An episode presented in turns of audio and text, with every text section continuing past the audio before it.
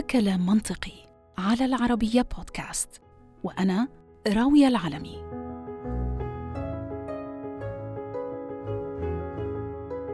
لأنه الماضي قطعة من الحاضر، ولأنه فطرتنا البشرية بتحثنا على حصد الدروس من السابقين، فقد ترددت صدى مقولة الإمام علي كرم الله وجهه، المقولة الشهيرة في رأسي من أيام وأنا عم بتابع تغطية قناة العربية الاقتصادية، مقولة كلمة حق يراد بها باطل.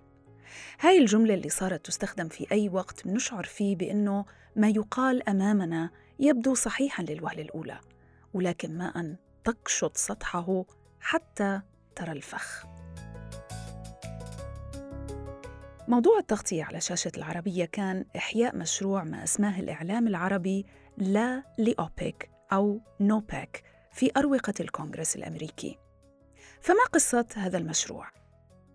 نوبك هو مشروع قدم للكونغرس الأمريكي للمرة الأولى في عام 2000، ولكن لم تقره الحكومة الأمريكية في ذاك الوقت، لكن تتابعت محاولات تقديمه لحتى وصلت ل 16 محاولة فاشلة منذ ذلك التاريخ. هو بيهدف لإزالة حصانة الدول عن الشركات الوطنية المنتجة للنفط للدول الأعضاء في منظمة أوبك وأوبيك بلس، بحيث تتيح الفرصة للأفراد والمؤسسات الأمريكية بمقاضاة هاي الشركات تبعاً للقانون الأمريكي الفيدرالي بدعوى الاحتكار والتلاعب بأسعار النفط العالمية.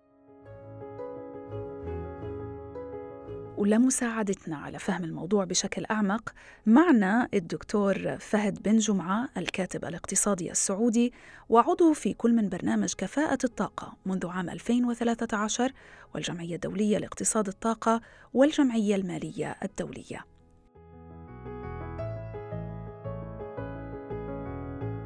محاولة بعد أخرى تم إسقاطها داخل الكونغرس وما تم اعتمادها أبداً، وعلى رأس الرافضين دوماً كان ما يسمى بمعهد البترول الأمريكي أو API American Petroleum Institute. هو أكبر اتحاد تجاري أمريكي لصناعة النفط والغاز الطبيعي، وبيمثل هذا المعهد ما يقارب 600 شركة أمريكية بتشارك في الإنتاج والتكرير والتوزيع والعديد من الأنشطة الأخرى المتعلقة بهاي الصناعة، وعللت رفضها API لهذا المقترح نظراً لخطورته على صناعة النفط والغاز المحليتين، وأيضاً على المصالح الأمريكية عامة حول العالم. في عام 2019 وخلال إدارة الرئيس ترامب، قال المعهد لأعضاء اللجنة التشريعية للكونغرس آنذاك، وهون عم بقتبس، قال: نحن نرى تماماً حجم الضرر الذي قد يسبب هذا المقترح للدبلوماسية الأمريكية الدولية وكذلك العسكرية وللمصالح التجارية، بينما حجم الاستفادة سيكون ضئيل وعلى مدى قصير. هذا ما قالته API بحسب موقع oilprice.com، وتبعتها كذلك غرفة التجارة الأمريكية اللي عبرت عن رفضها للمقترح، وصرحت عن مدى خطورة اتخاذ خطوة من هذا النوع. أهلا وسهلا فيك دكتور فهد معنا في كلام منطقي. بداية، في حال مرور هذا المشروع دكتور، هل التبعات والتكاليف ستكون اقتصادية فقط؟ ماذا عن التكاليف السياسية؟ ويعني هل فعلا الولايات المتحدة ستكون في مواجهة خسارة حلفاء لها في مهمين في المنطقة مثل السعودية مثلا؟ هذا بالتأكيد، هذا سوف يكون له عواقب اقتصادية وسياسية وعلاقات الدول مع بعضها عندما يتم منع صادرات منتج يعتمد عليه الاقتصاد.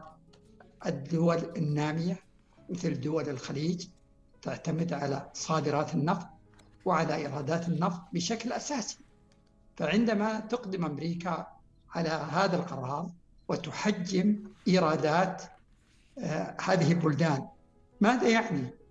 يعني تدهور اقتصادي بسبب قرار الأمريكي، وأيضا يؤدي إلى المخاطر. الاستثمارات الخليجية السعودية وغيرها في الولايات المتحدة سوف تصبح في خطر.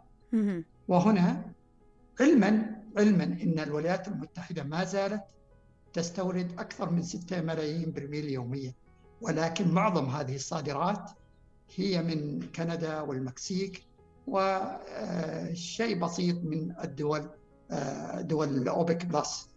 لذا سوف يكون له عواقب سياسية واقتصادية، ويؤدي إلى ضعف العلاقات الدبلوماسية بين البلدان المنتجة والولايات المتحدة الأمريكية. طب قبل ما نوصل لشو هي الخيارات المتاحة لدول أوبك لمجابهة هذا المشروع في حال إقراره، اللافت في الموضوع بأنه حتى مثلا يعني هناك عوامل كثيرة كما ذكرنا أدت إلى ارتفاع أسعار النفط لا دخل لدول أوبك فيها، منها كمان انخفاض هائل في الاستهلاك في أكبر سوق استهلاكية في العالم اللي هي الصين، فبالتالي في انخفاض على الطلب للبترول من قبل الصين، وبالتالي في حال زيادة إنتاج النفط في هاي الفترة اللي سيحصل أنه بالفعل لن يتضرر إلا الدول المنتجة للنفط اللي كما ذكرت حضرتك هي كثير منها مثل دول الخليج ميزانياتها تعتمد بشكل أساسي على مدخول النفط. يعني يبدو لي وكأنه في نوع من أنواع البلطجة الدولية، إذا يعني صححني إذا كنت غلطانة، وكأنه يعني المشرع الأمريكي يريد أن يقول لدول أوبك بدنا نريح المستهلك الأمريكي على حسابكم وعلى حساب دولكم وعلى حساب مواطنينكم حتى. كلامك سليم، ولكن هذا القرار لن يريح المستهلك الأمريكي، وإنما في مكاسب سياسية قد تكون انتخابية للرئيس في الدورة الثانية وفقط لا غير، لأن هذا القانون معنى أنه سوف يحد من عرض النفط في الولايات المتحدة، خاصة حتى من الداخل الإنتاج الأمريكي سوف يتقلص، وأيضا العرض أو الإمدادات للولايات المتحدة سوف تحاول هذه الدول دول الأوبك تجنبها. إذن هو على المدى القصير جدا يتوقع المستهلك الأمريكي أنه سوف يحصل على وقود بسعر أرخص، وهذا غير صحيح، لأن بعد عدد من الأشهر وسوف يكون هناك عودة ثاني مرة للأسعار، وسوف تكون يعني قاسية على المستهلك الأمريكي، ويؤدي إلى فشل هذا القرار لو صدر من الولايات المتحدة الأمريكية. ابقى معنا دكتور، رح نكمل شرح ومنتابع الحديث. المفترض أنه نوبيك جاءت كمحاولة من الكونغرس لمعالجة المشكلة بموجب القانون الفيدرالي الأمريكي، واللي بنص على أنه لا يمكن مقاضاة الحكومات الأجنبية بسبب التسعير الجائر أو هذا ما يسمونه أو عدم الامتثال لقوانين مكافحة الاحتكار. وبالتالي فإنه الهدف المزعوم لهذا القانون هو توسيع حماية المستهلك الأمريكي، أو هكذا يقولون، بحيث تصل هذه الحماية لتطول الدول ذات السيادة متمثلة هنا بدول منظمة أوبك. يعني بمعنى آخر أنه فيما لو أقر هذا القانون، واللي بيتطلب طبعاً موافقة الكونغرس بشقيه مجلس الشيوخ ومجلس النواب، وأخيراً كمان بموافقة وتوقيع الرئيس ذاته، في حالة إقراره رح يكون من حق وزارة العدل الأمريكية أخذ إجراءات قانونية بموجب قانون مكافحة الاحتكار للحد من المنافسة للكم المعروض من النفط، وبالتالي خفض تأثيره على الأسعار. فقط للتوضيح، من المفترض بأنه هذا القانون أنه يمرر عبر مجلس العموم ومن ثم عبر مجلس الشيوخ ومن ثم يصل لطاولة الرئيس، اللي يستطيع أن يستخدم حق الفيتو زي ما رح نشوف لاحقاً، بأنه بالفعل بعض الرؤساء الأمريكيين استخدموا حق الفيتو أو أوحوا بأنهم سيستخدموه إذا وصل هذا القرار لمكتبهم. ولكن بالنسبة للمشرعين ولحتى يتجاوزوا هذا الفيتو الرئاسي في حال بالفعل استخدم الرئيس حقه في الاعتراض على مثل هذا المشروع، يجب أنه يأخذ هذا المشروع ثلثي الأغلبية في مجلس العموم ومجلس الشيوخ. هذا من الناحية النظرية. على كل حال تاريخياً وحتى الآن كافة شركات البترول الوطنية حالياً وباختلاف جنسياتها هي مستثناة من هذه الأحكام بسبب قانون الحصانات السيادية الأجنبية للدول كافة، خصوصاً عند ممارستها أو ممارسة نشاطاتها التجارية. هذا قانون مهم جداً لأنه بيحمي الدول من أنه يتم مقاضاتها بموجب قانون محلي لدول أخرى. اللافت هون هو ضبابية الآلية اللي رح تمكن المحاكم الفيدرالية الأمريكية من فرض تشريعاتها المحلية المتعلقة بقوانين الاحتكار ضد دول أجنبية بتتمتع بحصانة ومورست هاي الحصانة لعقود طويلة وفقاً للأعراف والقوانين الدولية. ولحين كتابة هاي الحلقة لم تعلق طبعاً الإدارة الأمريكية الحالية على موقف الرئيس جو بايدن، فيما لو تم تمرير هاي الورقة لحتى توصل لمكتبه، بالرغم من أنه تاريخياً وخلال فترة حكم 3 رؤساء سابقين وهم جورج بوش الابن واللي لوح باستخدام حق الفيتو لرفض هذا القانون فيما لو تم تمريره، وحتى الرئيس أوباما الديمقراطي اتخذ موقف مماثل أثناء حكمه. طبعاً مشاهدينا بحب أنوه لأنه تاريخياً كل مشاريع القوانين من هذا النوع عادة بتكون ربما أغلب الأعضاء اللي بتقدموا فيها هم من الديمقراطيين، مع أنه بيكون في بعض الأعضاء الجمهوريين، ولكن الصبغة الديمقراطية للحزب الديمقراطي عليها وبصمة الحزب الديمقراطي بتكون ربما أكبر بكثير من الحزب الجمهوري. الرئيس ترامب بالرغم من أنه كان من مناصري هذا المقترح قبل ما ينصب رئيس، ذكر هذا الكلام في جزء من كتاب أصدره في بداية الألفية، إلا أنه طبعاً هذا المقترح لم يمرر خلال فترة رئاسته.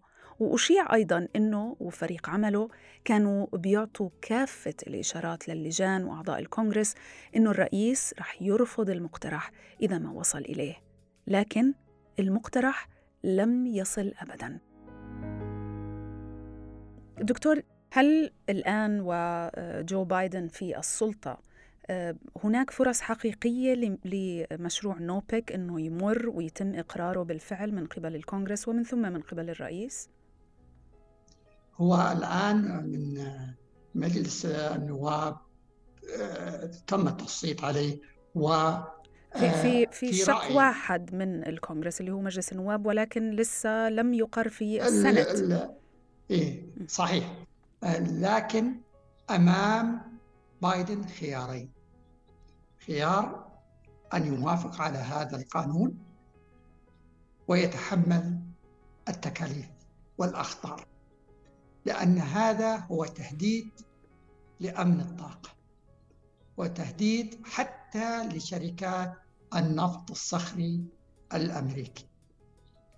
يعني كما هو معروف أكبر منتجنا الآن للنفط هي الولايات المتحدة الأمريكية، فهذا الخيار سوف يؤدي إلى تحجيم الاستثمارات في إنتاج النفط، وهذا سوف يعيد ويكرر ما حدث في 1986 و1998 وفي إبريل 2020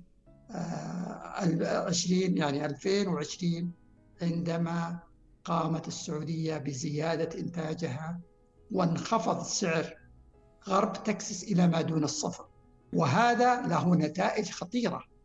سوف يكون هناك خروج كبير لشركات النفط، وعندما تخرج شركات النفط والعالم طلب يزيد على النفط سوف تقفز أسعار النفط إلى مستويات غير مسبوقة، ويكون هناك ضغوط على النمو الاقتصادي العالمي ويخلق أزمة اقتصادية غير مسبوقة.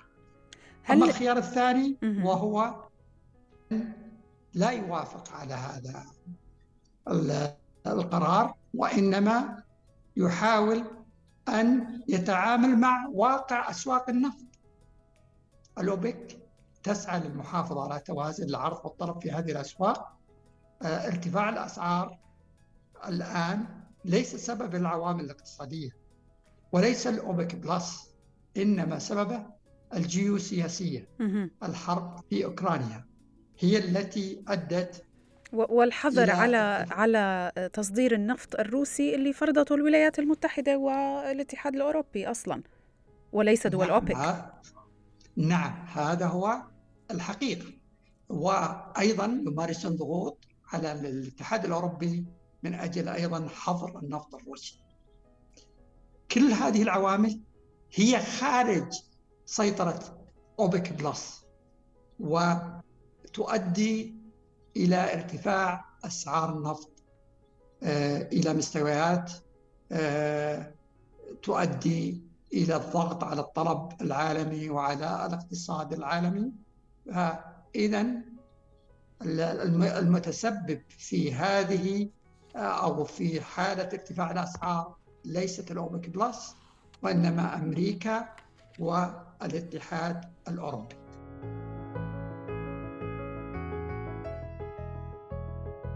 السؤال هون إذن ما الذي استجد على الساحة الأمريكية الآن؟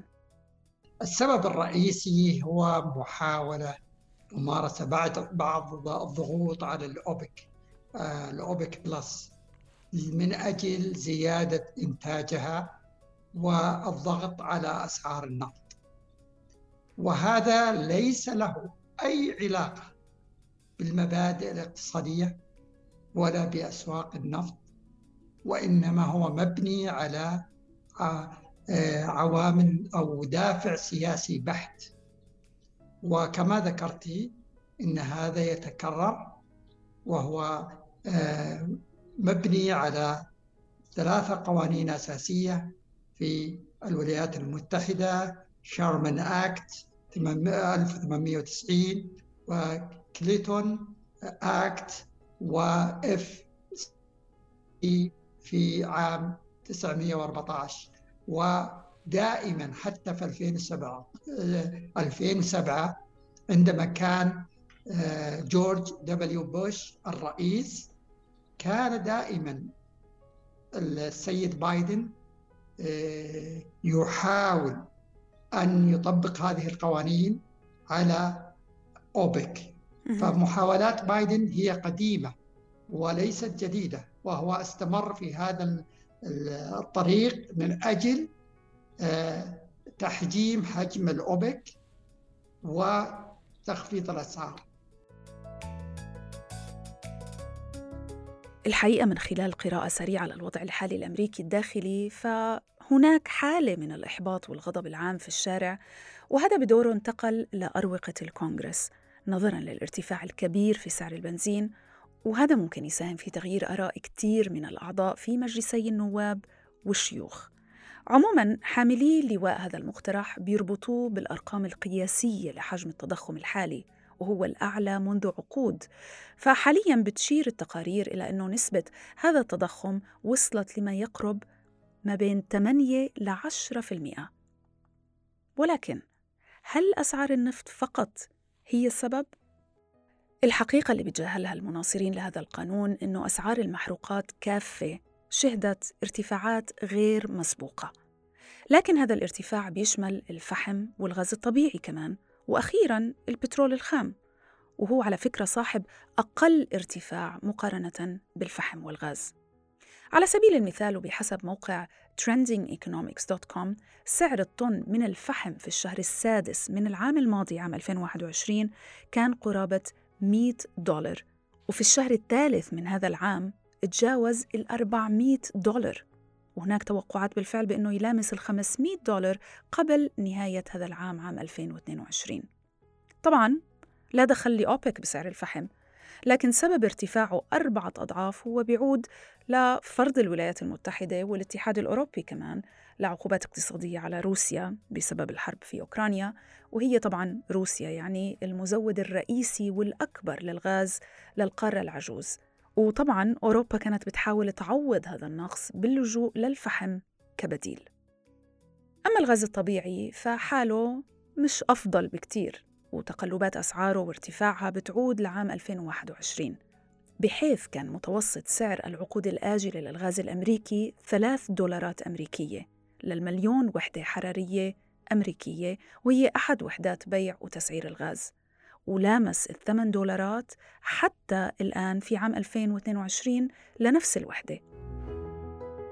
دكتور، ليش التركيز على البترول تحديداً مع أنه أسعار محروقات أخرى أو مصادر طاقة أخرى مهمة جداً مثل الغاز والفحم ارتفعت بشكل مضاعف وبنسبة أعلى بكثير مما ارتفع من النسبة التي ارتفع فيها سعر البترول؟ وهذا طبعاً اللي أكد عليه طبعاً وزير النفط السعودي والإماراتي خلال اليومين الماضيين. لماذا هذا التركيز على البترول فقط؟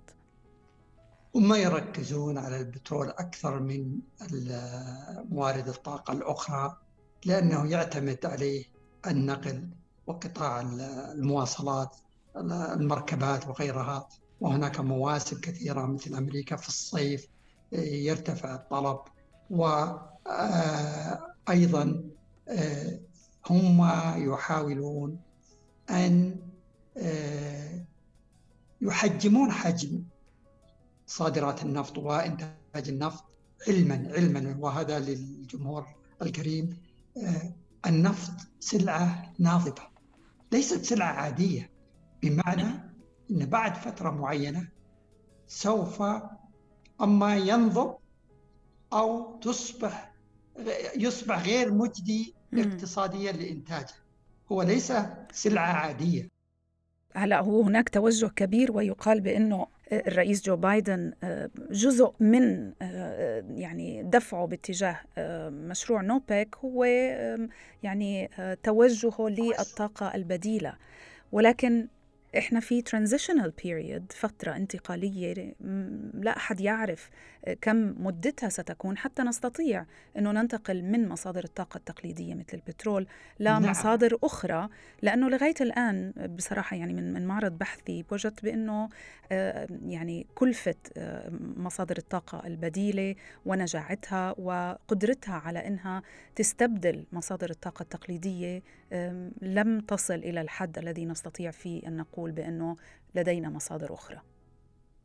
هذا صحيح، ما زالت مساهمة النفط في مزيج الطاقة يتجاوز 30%، وكما ذكرتي التحول من الطاقة التقليدية أو الطاقة البترولية الهيدروكربون إلى الطاقة المتجددة يستغرق وقتاً، وقد يكون 2-3 عقود أو أكثر. وهذا أيضاً ما تقوم به دول الأوبك وعلى رأسها السعودية. نعم، ومن أكبر مستثمرين في هذا القطاع أصلاً. نعم، إذن المشكلة وين؟ هو الاستعجال، اتخاذ قرارات متهورة وسريعة. يجب التركيز على الطريقة التي سوف يتم فيها التحول من النفط والغاز إلى الطاقة المتجددة تدريجياً، وليس ممارسة الضغوط على الدول المنتجة.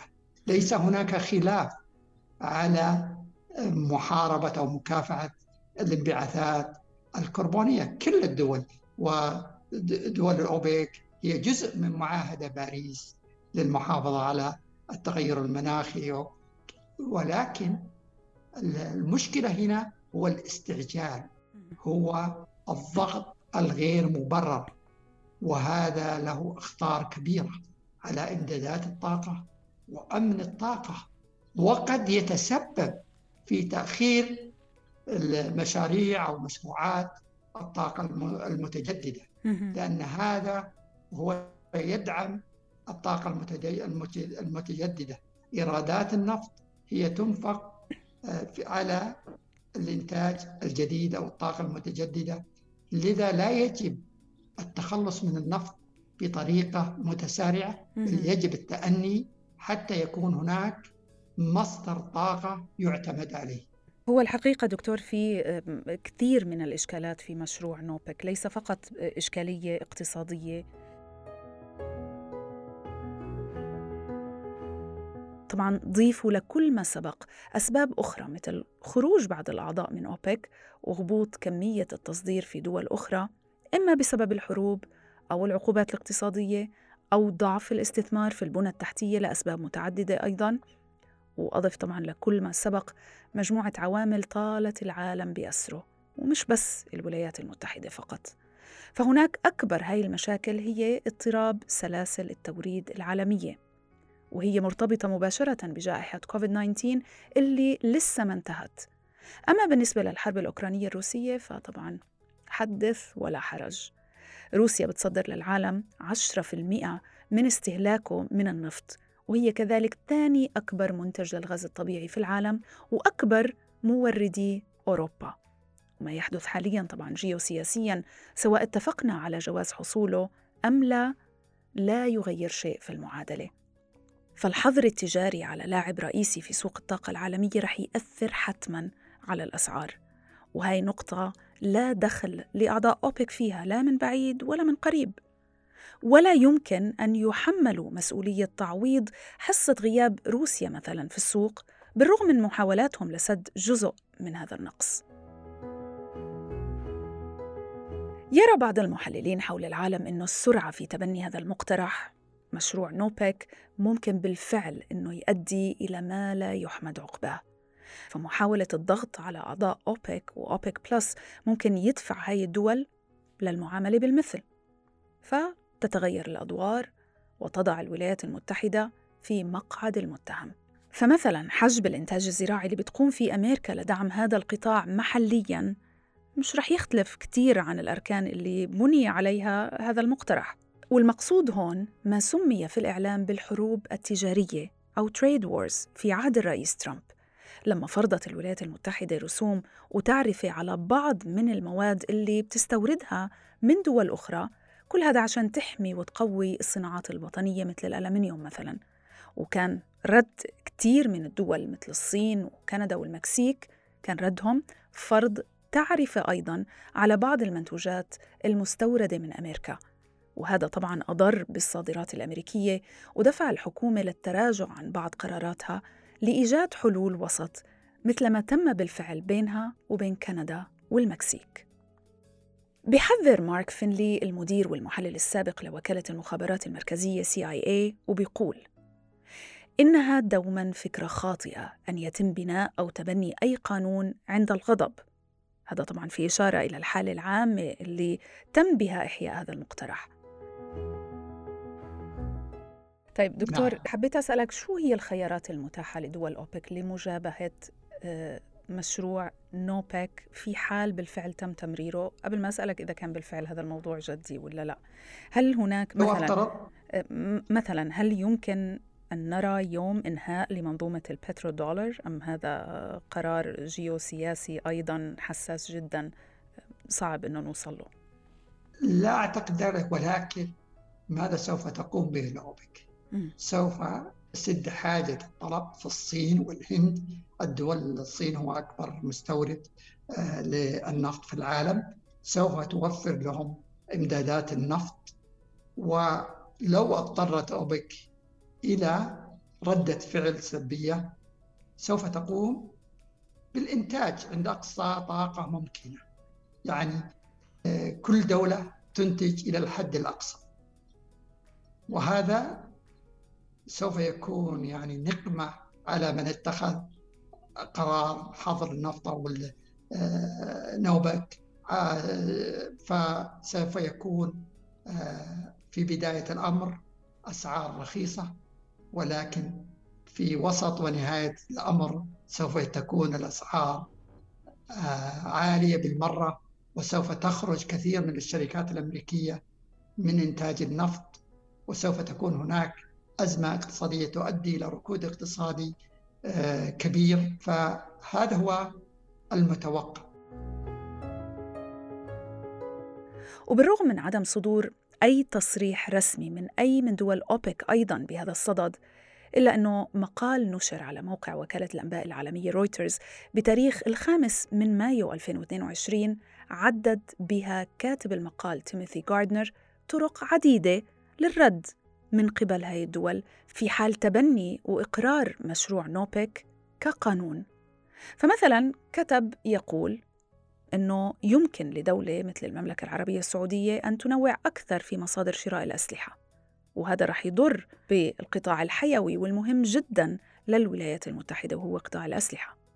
أيضاً يمكن للسعودية وأي عضو آخر من أوبك وأوبك بلس أنهم يحدوا من التبادل التجاري والاستثمارات الأمريكية داخل دولهم، ويمكنهم أيضاً أنه يرفعوا سعر البترول المباع لأمريكا تحديداً، وهو ممكن يهدم الهدف الأساسي من هذا المقترح. يمكن أيضاً لأي من دول الأعضاء في أوبك أنهم يقبلوا ببيع النفط بعملات أخرى غير الدولار، وهذا ممكن يسبب ضرر هائل لقوة هاي العملة ويؤثر مباشرة على الاقتصاد الأمريكي وعلى قوة التبادل التجاري للولايات المتحدة وتجارتها الدولية.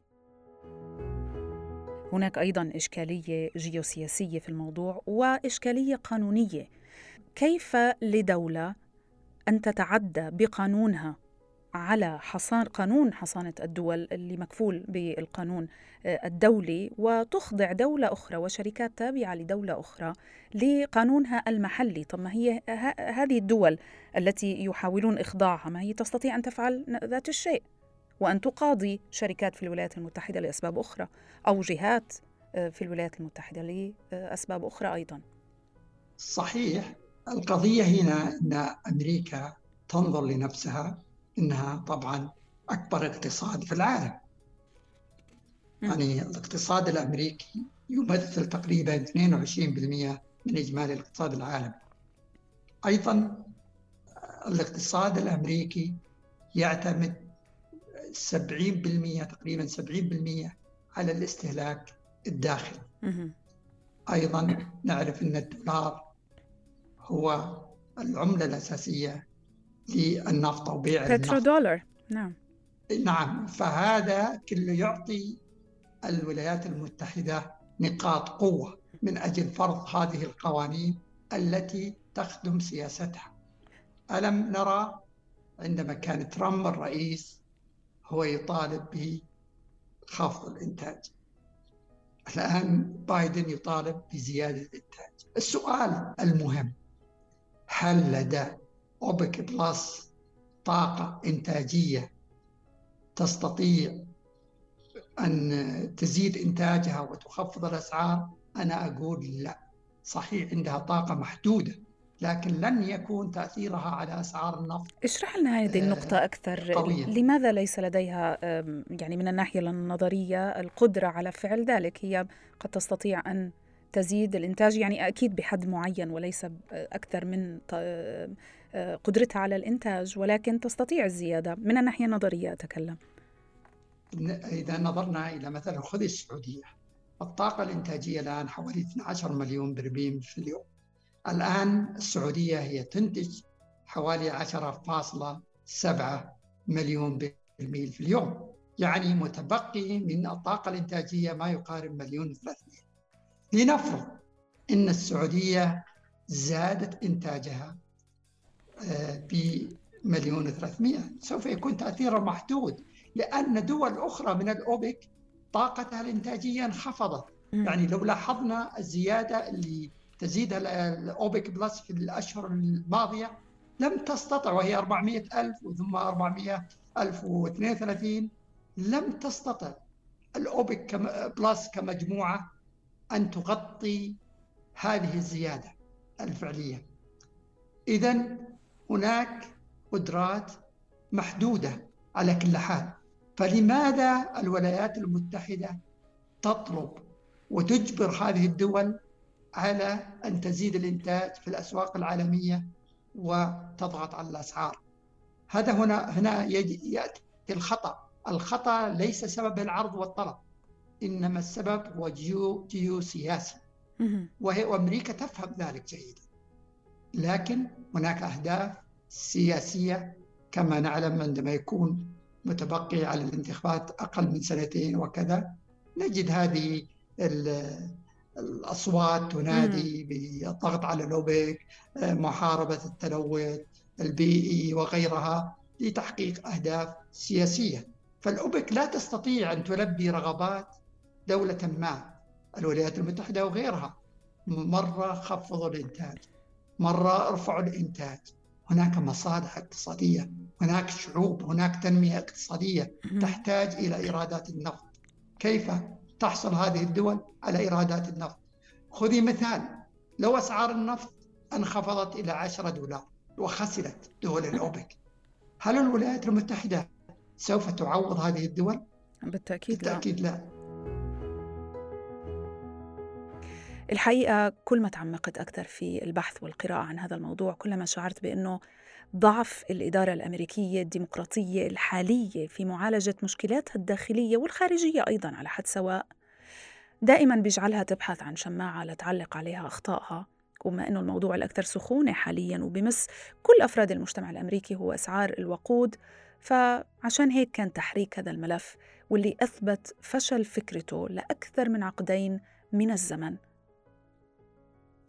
لأنه ببساطة هو طريقة سهلة بالنسبة لهم لتحويل اللوم من الجبهة الداخلية إلى الجبهة الخارجية. وبما أننا أيضاً على أعتاب الانتخابات التمهيدية الآن والنصفية قريباً واللي رح تجرى في شهر نوفمبر المقبل، فإنه هذا النوع من المقترحات اللي طالما كانت أحد كروت الحزب الديمقراطي لعله يساعد الحزب اللي بيعاني في الداخل والخارج. بما أنه أمر يمس كل فرد أو عائلة، فما المانع طيب من إلقاء هذا الكرت على الطاولة على أمل أنه يخفي بعض من القصور الظاهر في أداء هاي الإدارة؟ وإلا فكان بمقدور الرئيس بايدن أنه يتبع خطى 3 رؤساء سبقوه وينوه بأنه ممكن أنه يرفض هذا المقترح لحتى يريح أعضاء اللجنة التشريعية خاصته من متابعة مشروع بالفعل لن يرى النور. هذا اللي بيقودني أو هذا اللي خلاني يعني أطلع على الموضوع. أنا لست خبيرة اقتصادية نهائيا، ولكن فقط من البحث اللي عملته بأنه يعني شعرت بأنه هذا نوع من أنواع التنمر الدولي، خلينا نقول، أو تنمر الدول، ونوع من أنواع يعني كما يقال استخدامه كورقة أو ما بعرف. يعني أنت ذكرت بموضوع الانتخابات وفي قصور حتى في أداء حكومة بايدن لدرجة أنه انخفضت شعبية الرئيس بايدن بآخر الاستطلاعات إلى أرقام قياسية يعني غير مسبوقة. فأنه هي نوعا ما حق يراد بها باطل وتكتيك انتخابي أو ورقة انتخابية يتم رميها على الطاولة عند الضرورة ومن ثم تسحب لأنه يعني لا ترى النور. نعم، وزيدك علما أن كل ما حاول الرئيس بايدن أن يأتي بقرار جديد، السحب من المخزونات، رفع سعر الفائدة، قرارات أخرى، ماذا يحدث لأسعار النفط؟ ترتفع مرة ثانية. إذن جميع القرارات اللي حاول أن يصيغها وينفذها لم تؤدي إلى خفض أسعار الوقود. تصوري السعر الجالون البنزين في أمريكا وصل أكثر من $4.50 والغاز إلى 8، لأنه أعتقد $8 فعلا وحدة حرارية بريطانية. إذن كل هذه القرارات غير فاعلة بل سلبية يعني في اتجاه أسعار النفط.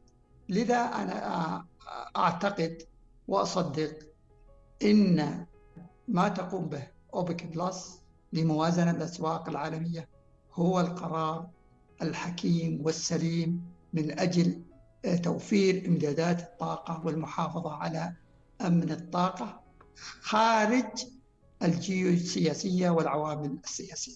هي الموازنة ربما هي فعلا كلمة السر هنا. يعني اشرح لنا دكتور لغير الخبيرين في الاقتصاد اللي مثلي ومتابعينا، ليش دول أوبك من مصلحتها أيضاً أنه يكون هناك نوع من الموازنة في سعر البترول، مع أنها مستفيدة كدولة من عائدات البترول، وكلما ارتفع السعر كلما يعني جنت أموال أكثر، ولكن هي تحرص على أنه يكون هناك أنها تكون يعني سعر البترول في متناول المستهلك الذي سيستهلكه. صحيح. الأوبك كما ذكرت هي توازن بين الفجوة بين العرض والطلب. كلما ضاقت الفجوة بين العرض والطلب كلما انخفضت الأسعار. ليس من صالح الأوبك أن تتجاوز الأسعار $100. لماذا؟ لأن هذا سوف يكون له أثر سلبي على الطلب العالمي على النفط. عندما ترتفع أسعار النفط سوف يضطر المستهلك إلى تخفيض استهلاكه، بدلا من يقود مركبته لمسافة 100 كيلو سوف يقودها لمسافة 10 كيلو. فأيضا هذا الارتفاع القوي في الأسعار إذا ما استمر على مدة أطول هو يحفز البدائل، يحفز السيارات الكهربائية، إنتاج السيارات الكهربائية، يسرع من إنتاج الطاقة البديلة، وهذا سوف يأتي على حساب الدول التي تملك مخزون كبير من النفط. لذا يجب أن تكون الأسعار من المفروض في حالة اقتصادية خالية من الجيوسياسية أو من العوامل السياسية سوف تكون أسعار النفط التي لها يعني مناسبة لأوبك أو أوبيك بلس، يعني $80 $70 هذا هو السعر المناسب.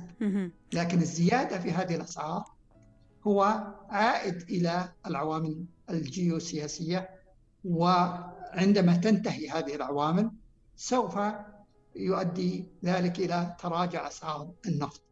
ونحن نعيش في عالم مترابط، يعني ارتفاع أسعار النفط في العالم بشكل عام سيرفع التضخم ورح يحط ضغط كبير على المستهلكين وعلى الشعوب، حتى شعوب دول أوبك أيضا يعني رح يعانوا من هذا الموضوع. كلامك سليم، وفي نقطة مهمة عندما ننظر إلى الضرائب التي تفرضها الدول الأوروبية وأمريكا على الوقود. في بعض الدول تصل إلى 60% من القيمة السعرية، فهنا هذه الدول هي تحقق أرباح هائلة، إيرادات أعلى من صافي الإيرادات للدول المنتجة. فإذا كانت تحن وتعطف على المستهلك داخلها، لماذا لا تخفض هذه الضرائب أو تلغيها؟ فعلا سؤال جيد. في الدول الأوروبية سؤال ممتاز. ضريبة في الدول الأوروبية من 60% إلى 10% سوف تكون التكلفة أقل بكثير على المستهلك المحلي، وبدون زيادة الإنتاج وخفض أسعار البترول. نعم. أصلا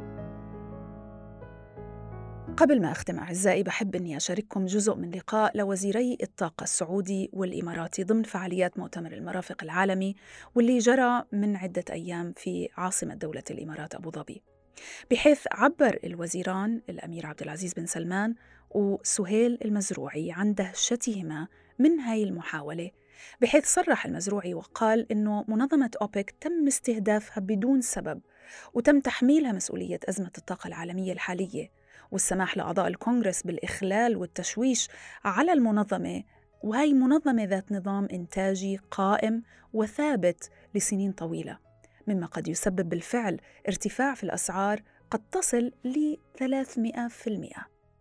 هذا النوع من الارتفاع قال المزروعي إن حصل فلا يمكن للعالم مجاراته. ومن منطلق شهد شاهد من أهله، اسمحوا لي أني أقتبس أيضاً جزء من تصريح ل API American Petroleum Institute من دفاعهم أمام لجنة الكونغرس عام 2019 في عهد الرئيس ترامب، لما أوضحوا أسباب رفضهم لمشروع قانون لا لأوبك. قالوا بأنه هذا التشريع يهدد بعواقب خطيرة وغير مقصودة على صناعة الغاز الطبيعي والنفط في الولايات المتحدة، ويمثل فعلاً سياسياً يهدف إلى إزالة حصانة التقاضي لدول ذات سيادة من بعض قوانين الولايات المتحدة، وسيفتح الفرصة لاتخاذ إجراءات متبادلة أو حتى إضافية من جانب تلك الدول المتضررة. وقالوا يهدد هذا التشريع بعواقب خطيرة وغير مقصودة على صناعة الغاز الطبيعي والنفط في الولايات المتحدة، ويمثل فعلاً سياسياً يهدف إلى إزالة حصانة التقاضي لدول ذات سيادة من بعض قوانين الولايات المتحدة، ويفتح الفرصة أيضاً لاتخاذ إجراءات متبادلة أو حتى إضافية من جانب تلك الدول المتضررة. واسمحوا لي أيضاً أعزائي أني أقرأ لكم اقتباس آخر من تصريح لغرفة التجارة الأمريكية عن نفس المشروع، ويقول بموجب الأنظمة القانونية المتبادلة سيكون بإمكان هذه الدول المتضررة من محاكمة الولايات المتحدة أيضاً وممثليها في جميع أنحاء العالم أمام محاكم أجنبية. يقول: في حال أن قررت هذه الدول المتضررة المعاملة بالمثل، سيكون بإمكان هذه الدول محاكمة الولايات المتحدة وممثليها في جميع أنحاء العالم أمام محاكم أجنبية، بمن فيهم الجيش الأمريكي، ويحاكموا على أي نشاط ترغب هذه الدول بمقاضاة مؤسساتنا عليها. وعليه يجب على هذه اللجنة أن تفكر ملياً بالسابقة القانونية التي تحاول تمريرها هنا.